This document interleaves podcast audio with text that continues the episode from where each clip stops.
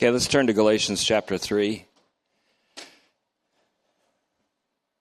Per the expressed request of this fine assembly, I'm repeating some things, doing the opposite of what distillation is as a teaching technique. Distillation is concentration. I'm fanning out, which is repetition and expansion of things taught before. I think this is going to help you retain the necessary doctrine to which we have been committed. And in Galatians or Romans 6:17 we have commit, been committed to a certain form of teaching. You might call it grace. A couple of moments of silent prayer. Rob's here so we can start. I've been waiting for that. Okay, let's pray.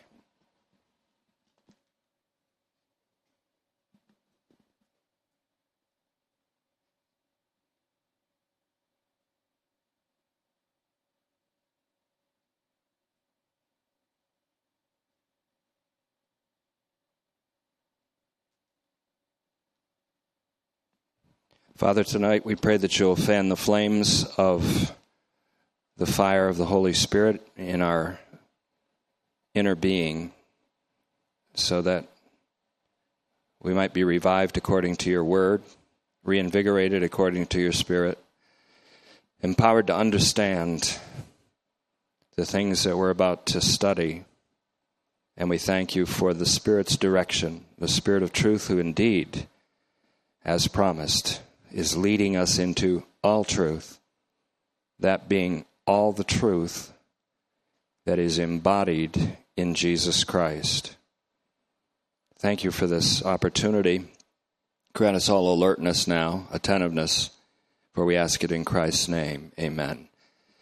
I'm going to begin tonight with a couple of echoes that are sometimes unheard by commentaries when you're looking at certain passages, and I find that that's a great interpretive tool.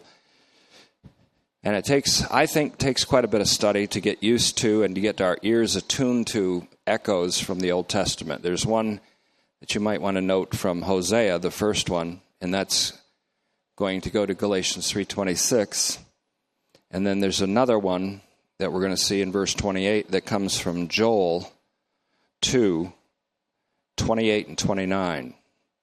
And there's a little variance when you get to the Septuagint translation, which is what's alluded to here. And once you hear these echoes, it becomes determinative for the interpretation of certain passages. In other words, the passage can't really be seen in its true light unless the echo that is the biblical author is thinking of is heard and that really directs the interpretation in a way that I think is always helpful. Galatians 3:26 this backs us up and gets us going again in a passage we've been kind of hunkering down on this chapter in Galatians in depicting the universal saving significance of Jesus Christ. Sundays I'm hunkering down on the divine missions and fanning out on that subject. We'll get into a little exegesis on these Wednesday and Thursday meetings. Galatians 3:26 for you are all and here's the echo. And therefore I would put this in at least quotes the sons of God. Now this I believe is an echo from Hosea chapter 2 and verse 1 or 110 not to be confused but in some English translations it's in 110 where God predicts that he is going to call Israel, whom he did not call his people, he was going to call them the sons of the living God. In other words, that is an identifier of eschatological Israel. Paul is telling a group of graced pagans that they are the sons of God or part of eschatological Israel, not by any merit on their own, not by circumcision, not by following kosher table laws, not by fulfilling certain days and new moons and Sabbaths, but by the faithfulness of Jesus Christ. I like to call the Galatians, as I like to call myself, a graced pagan. A pagan graced by having put on Jesus Christ through a baptism that was not initiated by me, but by the Lord. You are all the sons of God. Now, because we hear an echo here, it's interpretive. For you are all the sons of God, and please notice this translation, for I don't think it's in most English translations through the fidelity that is in Christ Jesus or Messiah Jesus. Through the fidelity that is in Messiah Jesus. How are we graced pagans and graced Jews also? How are we the sons of God? How are we those who have received the adoption as God's sons. It is through the fidelity of Messiah Jesus. And it, it's the word is dia. The phrase here is dia tes pistios. This is a second extremely important interpretive tool is exegesis of the Greek, without which I would be lost completely as a preacher. I would have been out of the game a long time ago. So I don't trust what a verse says until I see it in the Greek, and even then, we require the Holy Spirit. Dia tes pistios. This little phrase is basically equivalent to ek pistios in Romans. And this is extremely important for the Romans interpretation. Ek pistios I am not ashamed of the gospel of Christ, for therein is the righteousness of God revealed, ek pistios, and then ice or ace piston. Dia tes pistios is equivalent to this ek pistios, and the ek pistios means that the righteousness of God is revealed from the faithfulness of Jesus Christ.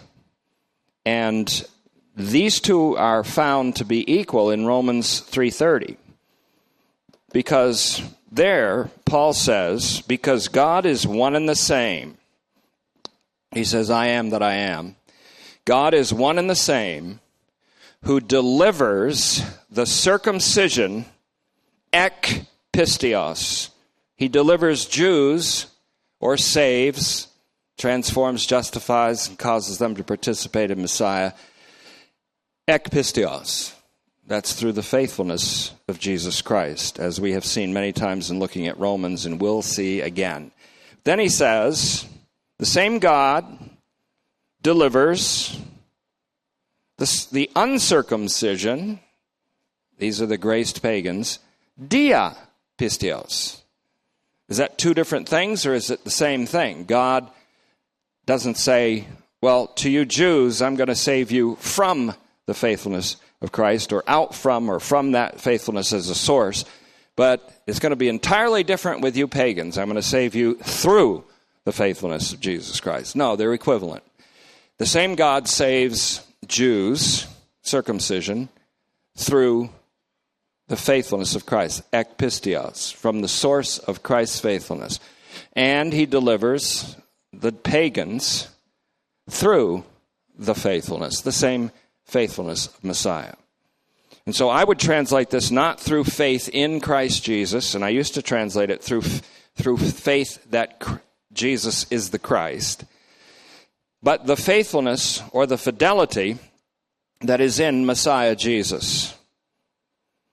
Paul is telling this to a church that he had already told this to, but they were dissuaded misled, and told that they could only be of the community of Israel through physical circumcision and ritual circumcision for the males, through following the kosher table, the laws, the dietary laws of Torah, through following the holidays or holy days, the schedule of holy days of the Jewish calendar, and ultimately fulfilling all the law. You are all the sons of God through the fidelity that is in Messiah Jesus. That it's in Messiah Jesus means that it's the faithfulness of Jesus, the Messiah himself, which is now participated in by the Galatian pagans, the graced pagans, through the faith that the gospel ignited in them. And then he says in verse 27 For you see, that's the explanatory use of the preposition gar. For you see, all who were baptized into Christ have clothed themselves with Christ. Now, this is repetition, but baptism here is the great explanation, it's the great instruction.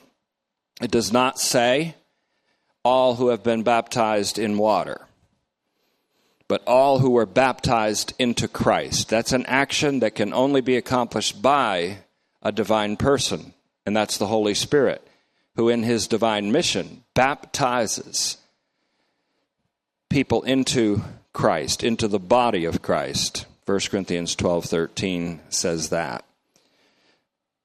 That again is the Spirit's work. This is belongs to pneumatology. 1 Corinthians 12 13. You can compare that to Ephesians 4 4 and following, where Paul speaks of one baptism and one spirit, implying that the baptism is one of the Spirit.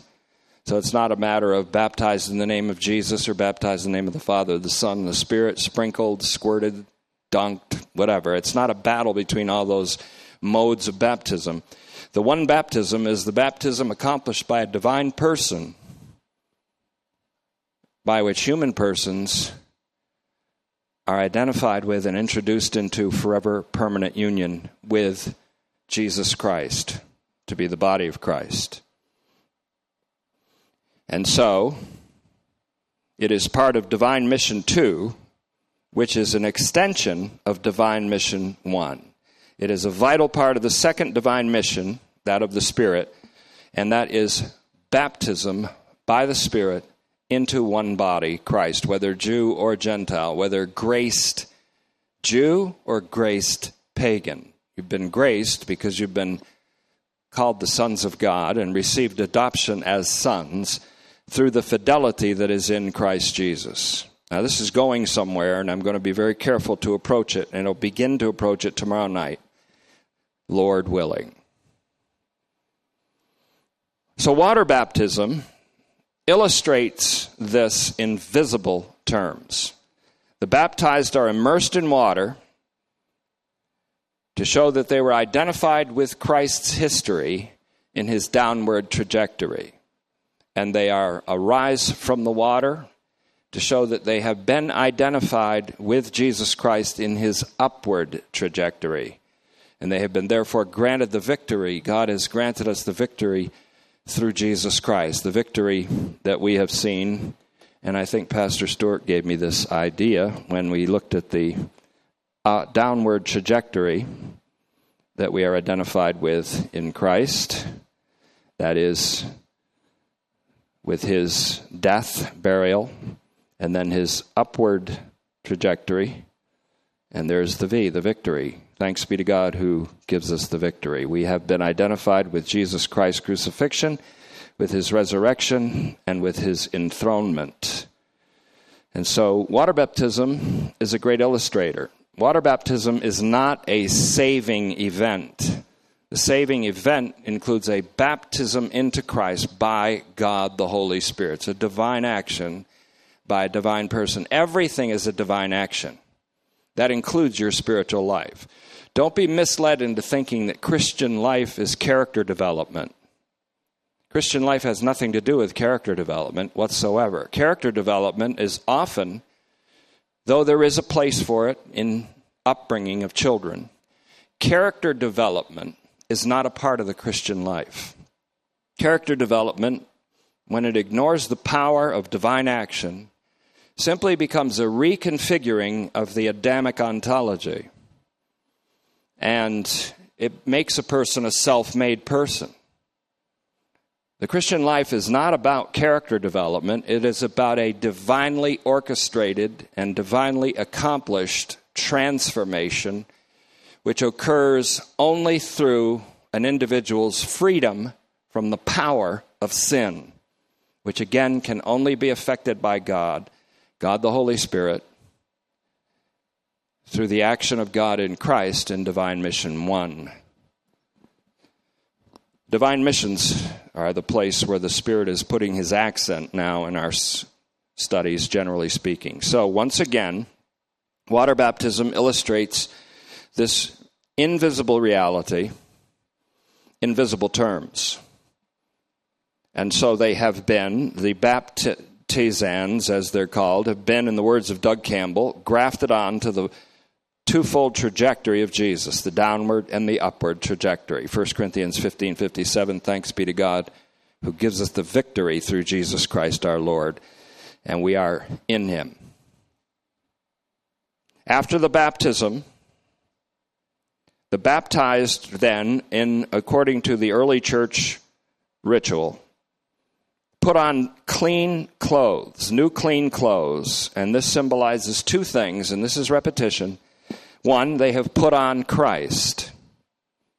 Two, they have put on the armor of God for combat in the eschatological apocalyptic war, in which the flesh, which is a suprahuman player, a suprahuman warrior in this battle, wars against the spirit, lusts against the spirit, desires or aspires against the spirit, and the spirit against the flesh. The apocalyptic battle is the spirit and the flesh. Galatians 5:17.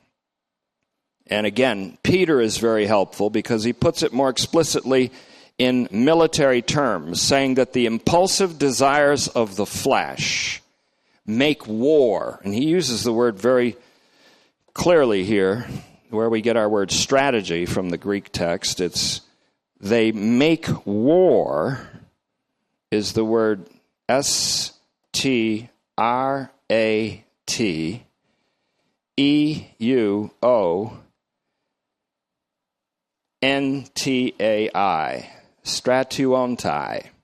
S T R. See this strat? It's the beginning of strategy or strategic. It has it means to make war. Peter says in more explicit military terms the impulsive desire of the flesh makes war against the soul. In 1 Peter 2 1 to 2, the soul, and this is important, the soul cannot successfully combat these desires. The soul, that's the unaided human subject, cannot successfully combat the desire of the flesh. They that are Christ's have crucified the flesh with its passions and lusts. We'll explain what that means down the road when we get to the Christian spiritual life again. And again, the soul, which cannot combat these desires, only sublimates at best and this again, I want to repeat this. This is, I think I did this a couple of weeks ago. To sublimate is to divert the energy associated with an unacceptable impulse or a socially unacceptable drive into an acceptable activity. A classic example of this is someone who is an addict to substance who becomes a workaholic. The workaholic is more acceptable. And that's just sublimation. It diverts the energy from one drive to another. And it's really what I would call a reconfiguration of the Adamic ontology. It's still perishing, it's still being under the power of sin, but it's making Adam or the life in Adam look a little better. That's what a lot of Christianity is today. And I put Christianity in quotes, of course. Only the Spirit can successfully combat and keep overpowering the impulsive power of the flesh. This is an essential principle of pneumatology. It is an essential principle of the Christian life. It is an essential principle of the eschatological apocalyptic combat where divine power and divine action are requisite absolutely necessary. Where Paul urges in Romans 13 14 in a climactic passage, put on the Lord Jesus Christ and make no provision for the flesh with reference to its desires, he is saying, in effect, be what you have become through baptism into Christ. And so, in this man's army, the army of the man Christ Jesus, it is not be all you can be, which means development of character in the reconfiguration of Adam. Be the best Adam you can be. It's put off the old man altogether and be what you have become in Christ and by the Spirit. And that can only occur as there is freedom from the power of sin. Paul's hamartiology, or study of sin, is very important because probably 90% of the times he uses the word hamartia, it is in the singular. He's not dealing with individual sins that people feel all guilty about and then confess and then find forgiveness and then move on and they they get into the atomization A T O M of every little sin. And Paul doesn't deal with that stuff. He says a couple times, Ephesians 1 7, Colossians 1 14, that you have received the forgiveness of sins, which again is a way of describing them as the eschatological Israel. For the Redeemer comes from Zion, and he removes ungodliness from Jacob. And he forgives sins. He forgives the sins of Israel. So that's just an identifier with Israel. Paul is not concerned so much with us running around and being and taking account of our day so that we can remember all the little sins we committed, which we aren't even capable of doing anyways. The whole idea to Paul is the singular hamartia is to be free from the power of sin, which is a suprahuman power.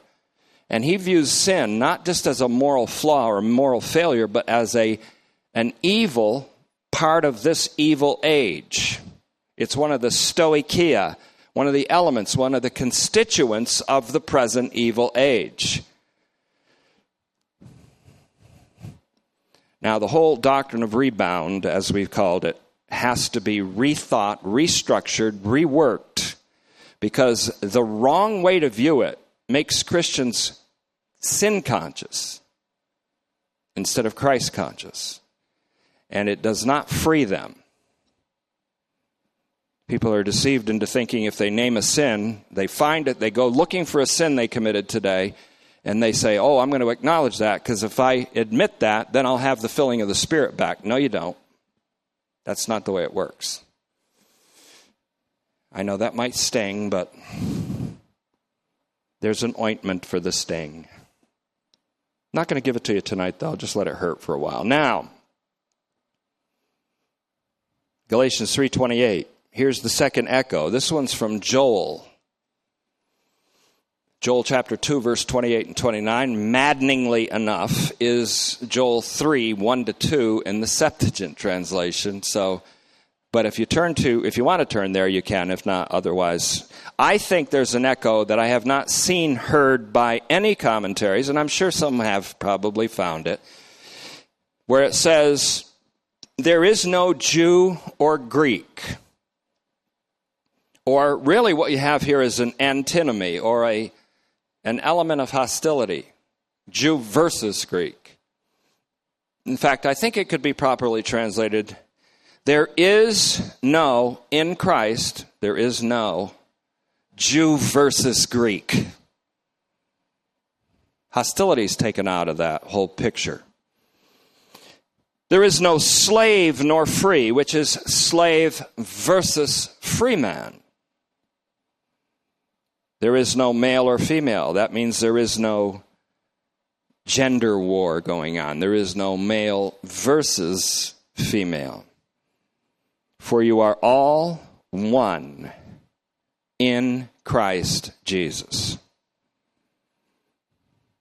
Now, why do I see an echo here? From Joel chapter 2 and verse 28 and 29, the Septuagint again, the Greek translation, the Alexandrian Greek translation of that passage is Joel 3 1 to 2. And it reads like this from the Greek text it says, And after that it will come about that I will pour out This time we have a, a word that's going to appear in the bulletin someday soon. Ek keo. Ek keo. And that word is used twice in Joel. One in 228, one in 229, or 3, 1 and 2. Ekeo means to pour out, to pour out generously or copiously, like Paul says in Titus 3 5. You, it is not by righteous works which you have done, but according to his mercy he saved us, by the bath of regeneration which he and the renewal of the Holy Spirit, which he generously poured out on us through Jesus Christ by grace you are justified. So in Titus 3 5 to 7, Paul didn't use the opportunity to say anything about faith, your faith, only that you're saved according to mercy, justified by grace, and through a, an action of the Holy Spirit being poured out. So the pouring out of the Spirit in Titus 3 5 and 7, which is called plenteous or copious or generous, it's called generous because it's going to be poured out on all flesh. This indicates to me uh, the universality of divine mission 2, which we've been, we've been studying on Sunday mornings. And you have less excuse about getting those MP3s because now, thanks to Jim's industriousness, we have the double speed stuff coming to you. You can hear a message normally 60 minutes long in 30 minutes because Jim has sucked all the oxygen out between all the words. So they're all just stacked right up next to each other. And so we have the times two option.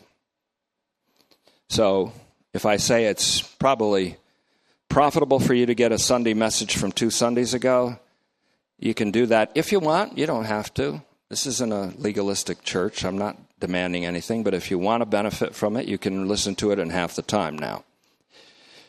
So after that, it will come about that I will pour out ekkeo, same verb used by Paul in Romans 5 5, incidentally, when the love of God is poured out in our hearts by the Holy Spirit who is given to us. So if the love of God is poured out into our hearts, ekkeo, by the Holy Spirit who is given to us, who does that make us? Who, do, what, who are we? Well, God promised Israel that he would put his spirit in Israel and cause them to walk according to his ordinances.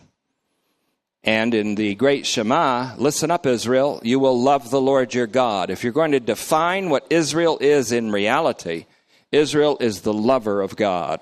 When the Holy Spirit is given to us, we are eschatological Israel, along with other Jews and Gentiles, males and females, slaves or free, doesn't matter what social strata or social status we are status we have have it's all we're all one in Christ because of the universality of the Holy Spirit. No, notice this. After that, it will come about that I will pour out my spirit on all flesh. And your sons and your daughters will prophesy, and your elders will dream dreams, and your young men will see visions and upon male slaves and female slaves. Notice what he says here. Here's the echo. And upon male slaves and female slaves. What do we have here? The, why do I hear an echo from this to Galatians 3:28? There is no slave versus free. There is no male versus female because I will pour out my spirit on male and female slaves, as well as all free people. The pouring out of the Spirit is always a salvific event. It is always a salvific event. And if God promises to pour out His Spirit on all flesh, then that salvific event applies to all flesh. And this brings up a whole idea of the, the, the idea if I was in a theology class now, I would start to shoot down a theory called salvation history, which is a way of viewing the scriptures. And I would shoot down salvation history by saying that it is not the way to interpret the scriptures, but the way to interpret the scriptures is to see that God's view of humanity is a view of humanity as a single monolith in all of its generations all together at once in one single monolithic view. God views all of humanity. The horizon that Jesus Christ had from Calvary's cross was the entirety of humanity, all flesh. And in John 17, 2, he says, The Father has, has given me authority over all flesh in order to give eternal life to as many as I want to. Now, if he has all flesh under his authority, he's going to give eternal life to his favorites and damn the rest. No, I don't think so. What he sees before him is the entirety of the human race, including the most evil offenders and evildoers in the human race, because there is no crime that compares to the murder of God's Son. So when he looks out over the worst offenders, his horizon as a divine person on Calvary's cross is all of humankind. So when he says, Father, forgive them, who do you think he's talking to? And ta- who do you think he's talking about?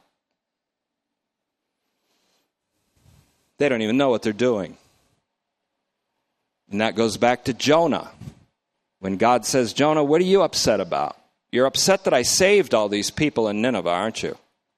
People that don't know their left from the right. People that could no more understand that they're a sinner and need salvation than a frog on a lily pad could understand it. So I had to initiate their salvation. What are you upset about? That I saved through my generosity and my love, my justice? Jonah had a little touch of the cancer that destroys more spiritual lives than any other. It's called ressentiment.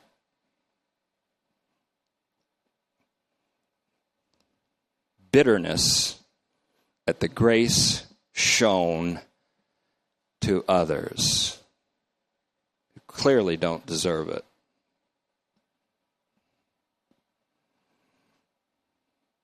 I'll pour out my spirit on all flesh. Your sons and daughters will prophesy, and your elders will dream dreams, and your young men will see visions. And upon male slaves and female slaves, in those days I will pour out my spirit. What God is trying to say here, or what he is saying, is the ministry and mission of the Holy Spirit is universal. Ekeo, oh, used both Joel 3 1 and 3.2, is the same verb used in Romans 5.5. The Spirit who was given to us has poured out, ekeo, perfect passive indicative of the verb ekeo, the love of God in our hearts. The love poured out in our hearts makes us lovers of God lovers of God, by definition, means Israel, for as the Shema says, which Paul refers to many times in the scriptures, not least in 1 Corinthians 8 6, the Shema Israel, listen up, Israel, you will love the Lord your God. And so I believe an echo of this passage in Joel is heard in Galatians 3:28 in which we learn that in Christ there is no male versus female. There is no slave versus free person. There is no restriction upon those whom God pours out his Spirit salvifically. Included in the universal gift of the Spirit, then, are both male and female slaves, and the gift of the Spirit means freedom for all in 2 Corinthians 3:17. This goes to the universalistic character of the second divine mission. And so this seems to be an unheard echo. All of, a, all of a sudden, you should be able to see that Galatians 3.26, its interpretation is determined by an echo. You are all the sons of God. In that time, which is the eschatological season, which is now, you will be called the sons of the living God. And then Paul says to a group of graced out pagans, Celts, Celtic peoples in northern Anatolia, you are the sons of God, all of you. through the faithfulness that is in Christ Jesus. It's a faithfulness that continues in the body of Christ Jesus, as we will see. So, an echo, often not mentioned in commentaries on Galatians 3:26, is matched by an echo unheard in many commentaries in 328, Joel 2:28 and 29 by which the graced pagans at Galatia are identified as part of eschatological Israel, and this reaches a climax in Galatians 6:16. Mercy and peace be upon those who walk according to this transcendent precept, even to the Israel of God.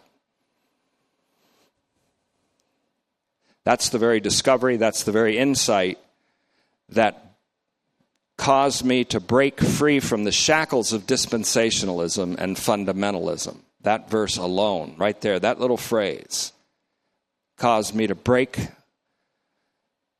the bonds and the restrictive, smothering bonds of dispensationalism and fundamentalism, Christian fundamentalism. So,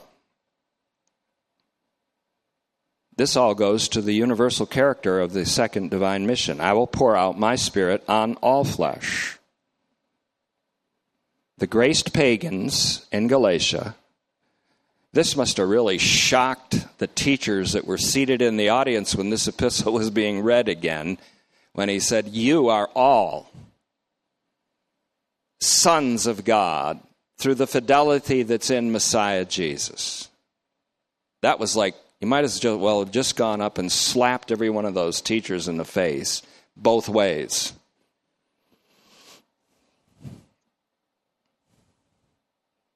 So you probably heard a lot of this in the audience. so if the echo from Joel 2:28 to 29 or the Septuagint 3:1 and 2 is heard, then the antinomy between male and female is done away simply because the gift of the Holy Spirit is universal. This does away with a whole lot of social antipathies, whole lot of racial divisiveness. This does away with a whole lot of what you see today is the hostility and divisiveness and bitter hatred that spews from comedians, even. Comedians used to be funny, now they're bitterly hateful. I can't watch it any. I can't watch nighttime hosts who are bitter and hateful, and they spew this stuff. And it's the kind of thing that leads to the violence that we saw today on the against a group of politicians and others. It leads to that. It's vitriol. The cross of Christ does away with all that stuff.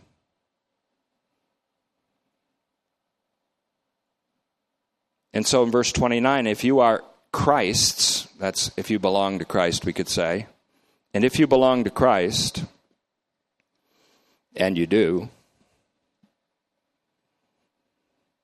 then you are Abraham's seed. But we already heard that their seed is singular, and it is here again. We already heard in Galatians 3:16 that the seed is singular and it's Christ. So is he blaspheming to say, and if you belong to Christ, then you are Abraham's seed? No, because you are corp- corporately what Christ is corporeally and individually. So, and if you are Christ's, C H R I S T apostrophe S. If you compare that with 1 Corinthians 3:23, I love what Paul said, and Romans 1:6. He said to the Corinthians, "You're trying to claim certain teachers. You're trying to say that you are of Paul and you are of Peter and someone else is of Apollos. And some of you are even saying, "We are of Christ." In the wrong way, in a divisive way. And he said, Don't you know that everything belongs to you? Everything is yours, whether Paul or Cephas or Apollos, or whether life or death or the present or the future. Everything belongs to you. and you belong to Christ, and Christ belongs to God. 1 Corinthians 3:23. It's one of the greatest. You should put that on your fridge sometime. I should. Because I would go to the fridge and say, What I really need is a frozen chocolate bar from the freezer. And then I would look up and say, Everything belongs to you. And you belong to Christ, and Christ belongs to God. And I'd say, Well, I'm going to save the candy bar for Saturday. And then I'll have five. You are Christ's. If you are Christ, and you are fulfilled condition, then you are Abraham's seed. The seed, again, is singular. So belonging to Christ and being in Christ, you, plural, are singular Abraham's seed. You, plural, are Abraham. He's saying basically, you, plural, are Christ, corporate.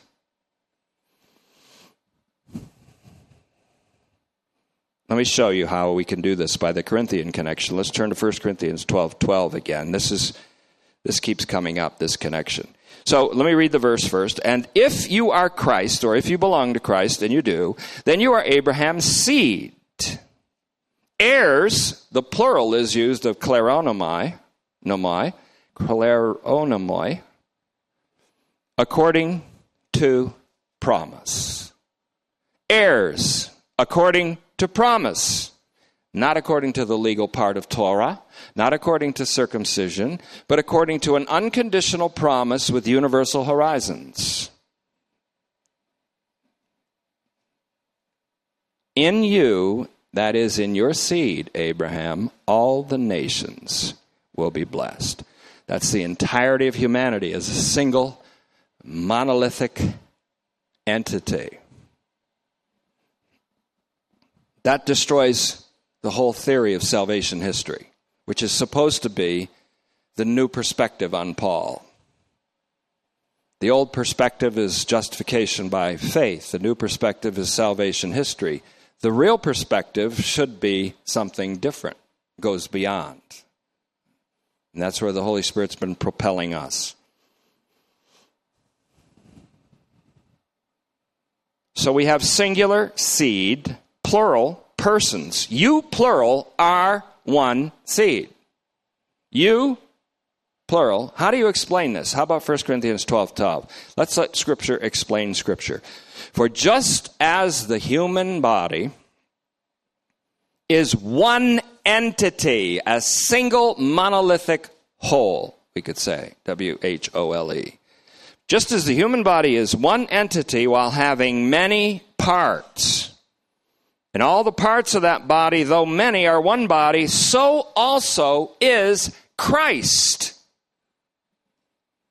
For by one Spirit, that's a divine action, we were all, whether Jew or Greek, whether slaves or free persons, baptized into one body, and we were all, without exception, made to drink this goes back to drinking in 1 Corinthians 10:4 from the rock. The water that came from the rock is the spirit that came was sent by Jesus Christ. They drank from the water from the rock and the rock was Christ. We were made to drink. Numbers 20 and verse 8 compared with John 7 38 and 39 when Jesus cried out and said, As many as come to me, I will rivers of water will come out from his innermost being. That's not the one that comes to Christ, that's the Christ. Out from his innermost being comes the Spirit of Christ, which is the water that we were made to drink. The Holy Spirit performed the action of placing us in Christ. The Holy Spirit performed the action of placing Christ in us. The Holy Spirit made us drink. You were all made to drink of one spirit. Again, that goes back to 1 Corinthians 10. He's developing this thought all the way back from 10:4. The rock was Christ, the water from the innermost being of Messiah, that being the Spirit, according to John 7 38 and 39, which was not given until Christ was glorified, until the upward trajectory. So here's a continuity of what we would call Christology and ecclesiology. This brings into focus the individual and the communal, or the corporeal and the corporate identity of both the Son of Man in Daniel 7. This takes us all, this, you see, entire reams and volumes of doctrine start to flood my mind at this point, because in Daniel 7.13 we have this Son of Man figure. And the Son of Man figure is an, he's sort of an enigma to everybody. He's kind of a puzzling figure because he is human. He is very much human. He is, in fact, the Son of Man. One like a Son of Man means that he is the essentially and truly human being. But he's also a divine person. And he comes up to the Ancient of Days who gives him a kingdom that's everlasting as opposed to the kingdoms that falter and are destroyed in the bestial kingdoms in Daniel 7. But we see in this figure both a corporate figure, because in him there are countless numbers of human beings, and we also see him as an individual figure. The same thing happens in Isaiah 40 to 55, second Isaiah. We see one called the servant of Yahweh. He's an enigmatic figure because he is human, but he's also strangely divine and equal to Yahweh. But he is also an individual who is also a corporate, collective. And if you really follow that through, you find out that he is collective of the whole human race. When Christ became incarnate, he embodied all of humanity. And so all of humanity shares his history, and his destiny. That's, I know, that's a little shocking. These are all doctrinal strands that need to be developed. Now, if it's according to promise, says 329, kat evangelion, then it is consistent with God's unconditional pledge when he preached the gospel in advance to Abraham, he said, In you, and later in your seed, more importantly, all the nations will be blessed. He reiterates it in verse 29. If it's according to promise, then it's consistent with God's unconditional pledge and not according to a conditional covenant or a contract. Again, the gospel consists of an unconditional promise and rests on the unilateral covenant fidelity of God in Christ and of Christ in God. The gospel consists of an unconditional promise. The gospel elicits, ignites, kindles, however you want to say it, faith. Not so that faith will be the means for justification but so that the faithfulness of Christ will be recognized and acknowledged as the means of justification and the source of it. And justification is the justifying life that eventually comes to all according to Romans 5:18 and has come already to all who believe because their faith was ignited by the gospel. It's a matter of you say when do people come into Christ. When do they, when do they know this? When they awake from sleep and Christ shines on them in Ephesians 5 8, 14. Awake from sleep and rise from the dead, and Christ will shine on you. That's salvation. Christ shining on you. First, you waking up. Paul woke up, Saul woke up, on the outskirts of Damascus. Christ shone on him. He was saved by mercy, according to mercy, like you and I were. He was justified by the pure, unadulterated, unconditional grace of God through the faithfulness of the Messiah that he saw full fledged face to face. And so he turned around and he said, Awake, you sleeper. The whole world now that hasn't believed in Christ simply needs to wake up and Christ will shine upon them. And the waking up action is a divine action, and it happens sometimes during the preaching of the gospel, believe it or not. Now I'm going to just start some tracks to run on for tomorrow night, but here's let's go to Galatians 4 1. Now, what I'm saying, better call Paul. Paul, what are you saying? Well, Galatians 4 1. Now, what I'm saying, he's continuing the analogy from common human affairs that he set in motion all the way back in 315.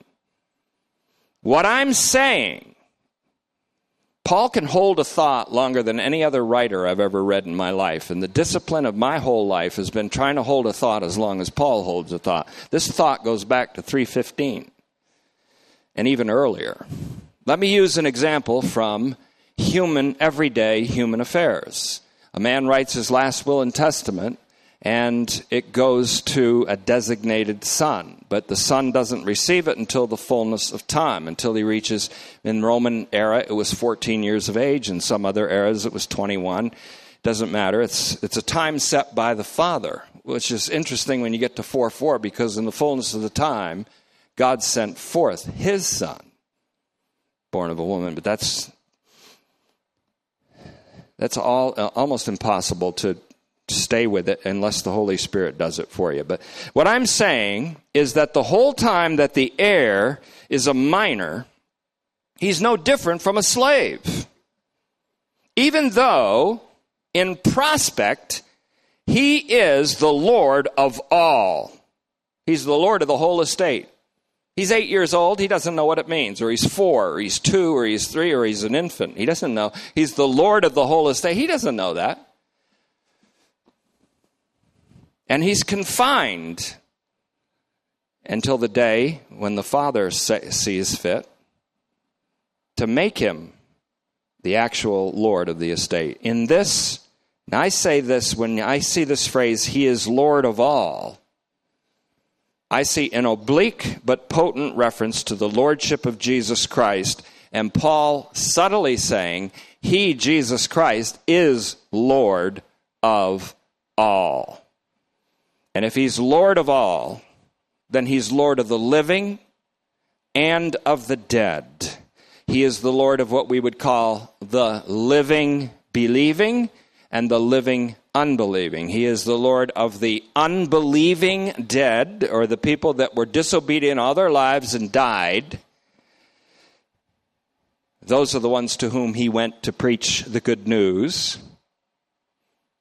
That though they died according to the flesh, they will be made alive according to the Spirit. When? In bodily resurrection. If you don't wake up in this body, you'll have Christ shine on you when you wake up from your dead body. Because the final judgment, in one sense, already occurred. The Spirit, when He comes, He will persuade the world of judgment. Well, that means he's going to tell the whole world that there's a final judgment. No, he persuades the world of judgment because the prince of this world has been judged. Now, what if that word judgment means acquittal? What if the prince of this world is actually acquitted? Then the whole world is acquitted. How? Because now is the judgment of this whole world. And if I'm lifted up, I will draw all judgment to myself, including the judgment of the prince of this world. You see where that's going? See why I got to be careful?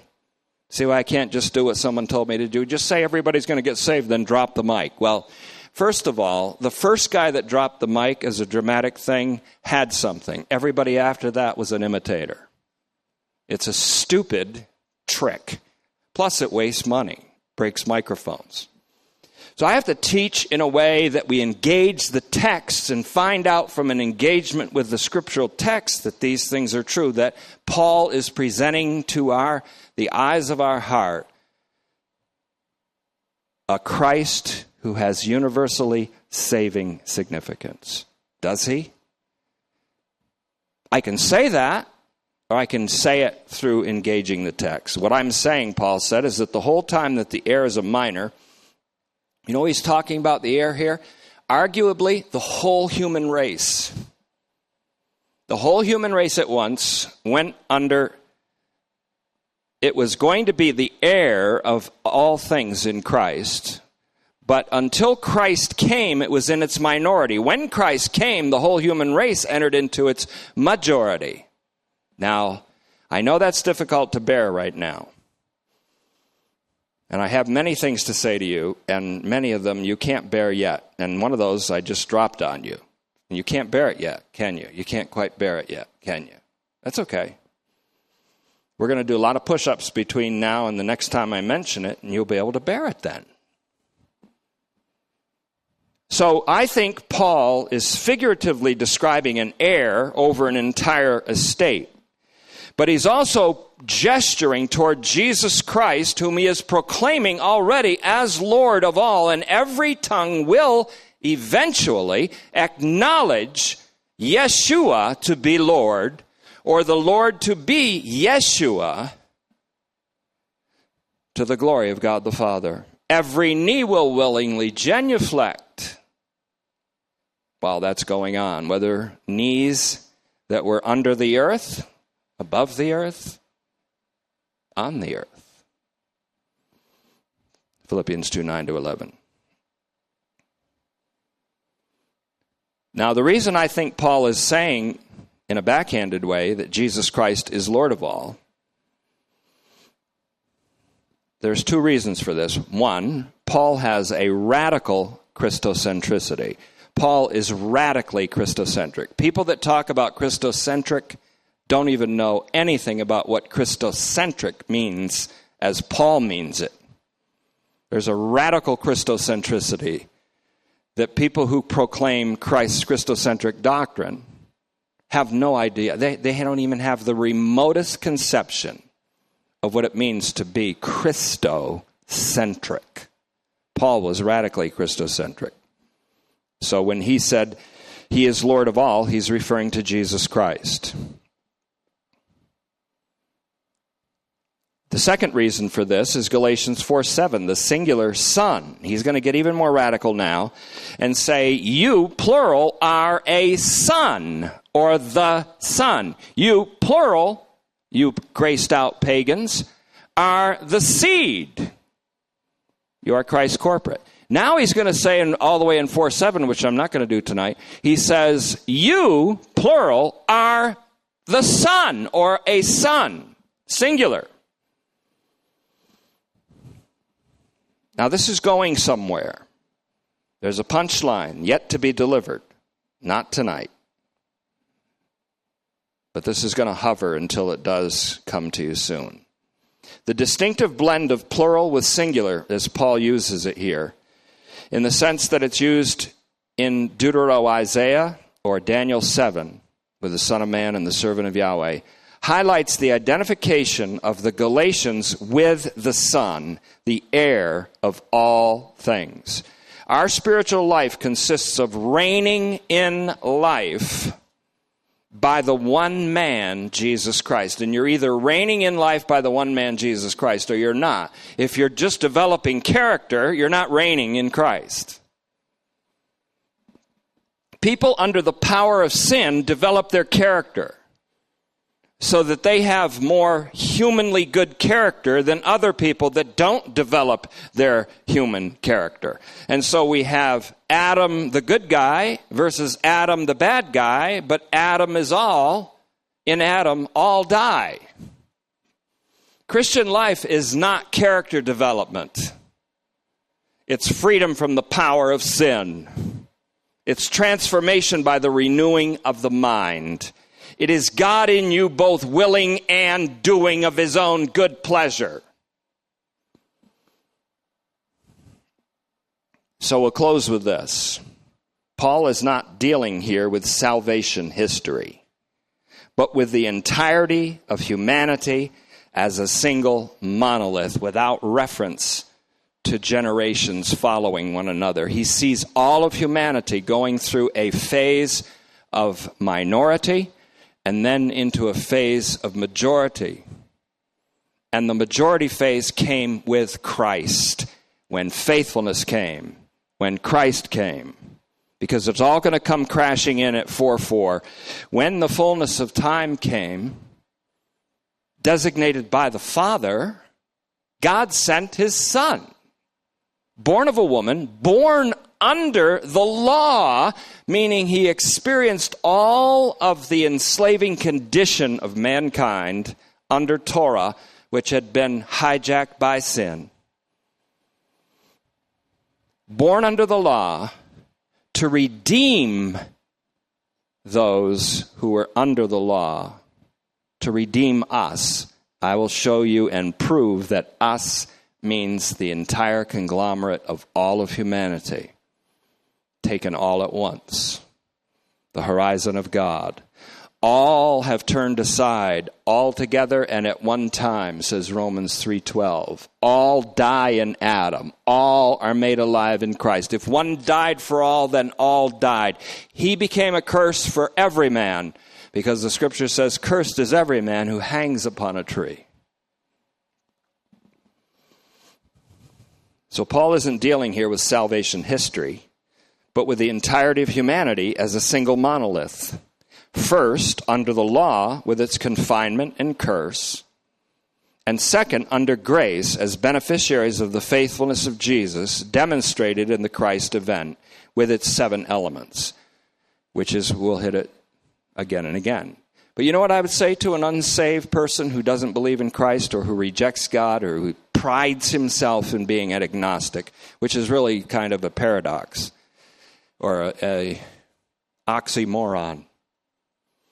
Because someone who prides themselves as being an agnostic is someone who's proud of their ignorance. You know what I'd say to them? I would say, wake up from sleep and Christ will shine on you and you'll find out who you really are. I wouldn't say you've got to acknowledge that you're a sinner. You've got to come down the aisle. You've got to put your Lucky Strikes and your Jack Daniels on the aisle, on the altar, in front of everybody. You've got to do it in front of everybody now because Jesus always called his disciples publicly. Bull. Now, what are the seven elements of the Christ event by which we are beneficiaries of Christ's faithfulness? One, incarnation. John 1:14, Galatians 4:4. 4. Two, the life and vicarious obedience of Jesus throughout the days of his flesh, 30 plus years. John 5:19, 5:30, 8:28, Romans 5:19. By one man's obedience all were made righteous, we could say. Romans 5:19. That life, the third element of the Christ event, is the culmination of that obedience in death by crucifixion. Philippians 2:8. Followed by burial, John 19:41 to 42. 1 Corinthians 15, 3 to 4, Colossians 2.12, which we participate in. In every one of these elements, we participate in them by being in Christ. The fifth element begins the upward trajectory, resurrection. John 20, 20, for example, 1 Corinthians 15, 3 to 4, Colossians 3, 1, our participation. You were raised together with Christ. Elevation or ascension which in Ephesians 4 8 and 9, he says he ascended, taking captivity captive. Captivity isn't just a group of people in some compartment of hell. Captivity is all of humanity which was under the power of sin. He takes captivity captive with him because it says he descended, he took the downward trajectory and the upward trajectory so that he could fill up everything with himself. All things with himself.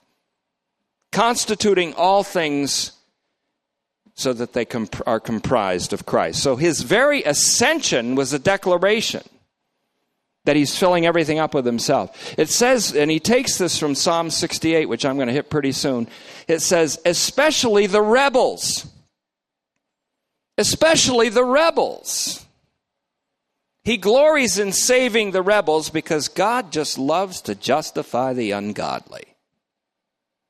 And he loves the reaction of legalists when you tell them that. Because they're the worst rebels of all. Elevation or ascension, Ephesians 4 8 9, for example, by which the by which completed action he fills all things up with himself. Then seventh is enthronement. That's the whole goal of Revelation, the enthroned lamb. The lamb becomes the lamp of the entire New Jerusalem, which shines its rays into all the universe. The sevenfold Christ event is salvific or saving in all of its features and altogether. And it's coetaneous with the coming of faithfulness in Galatians 3:23. All tonight was is another increment another segment in the exegesis of this passage in which we are painting, not with human paints or with oils or with water colors, but with the Spirit of the living God, painting a portrait of Jesus Christ in his universally saving significance, because this is the vision without which people are perishing. And you know what they do when they're perishing? They try to develop their character in Adam. Think of that. Amen. Thank you, Father, for this opportunity. And as has been the case lately, Wednesdays and Thursdays is sort of an academic exercise of concentration. But we thank you that you've brought us through these verses with a view. We're chopping through the foliage, as it were, to come to a clearing in which we see the vision of the resurrected, ascended, enthroned Lamb.